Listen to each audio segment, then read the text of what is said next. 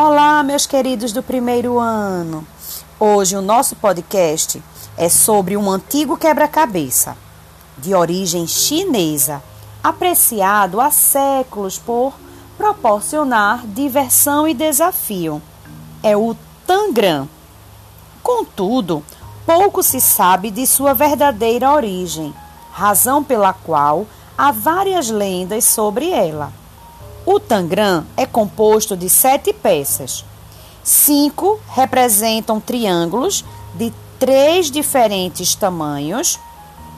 Uma representa um quadrado. Uma representa um paralelogramo. A proposta original do jogo é juntar as sete peças para representar um quadrado.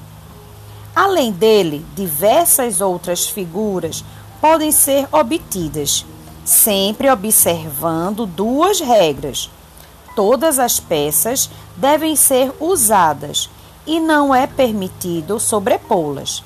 Agora, vocês preparem-se para realizar as páginas 98 e 99 do livro de matemática de vocês. Ok? Um beijo!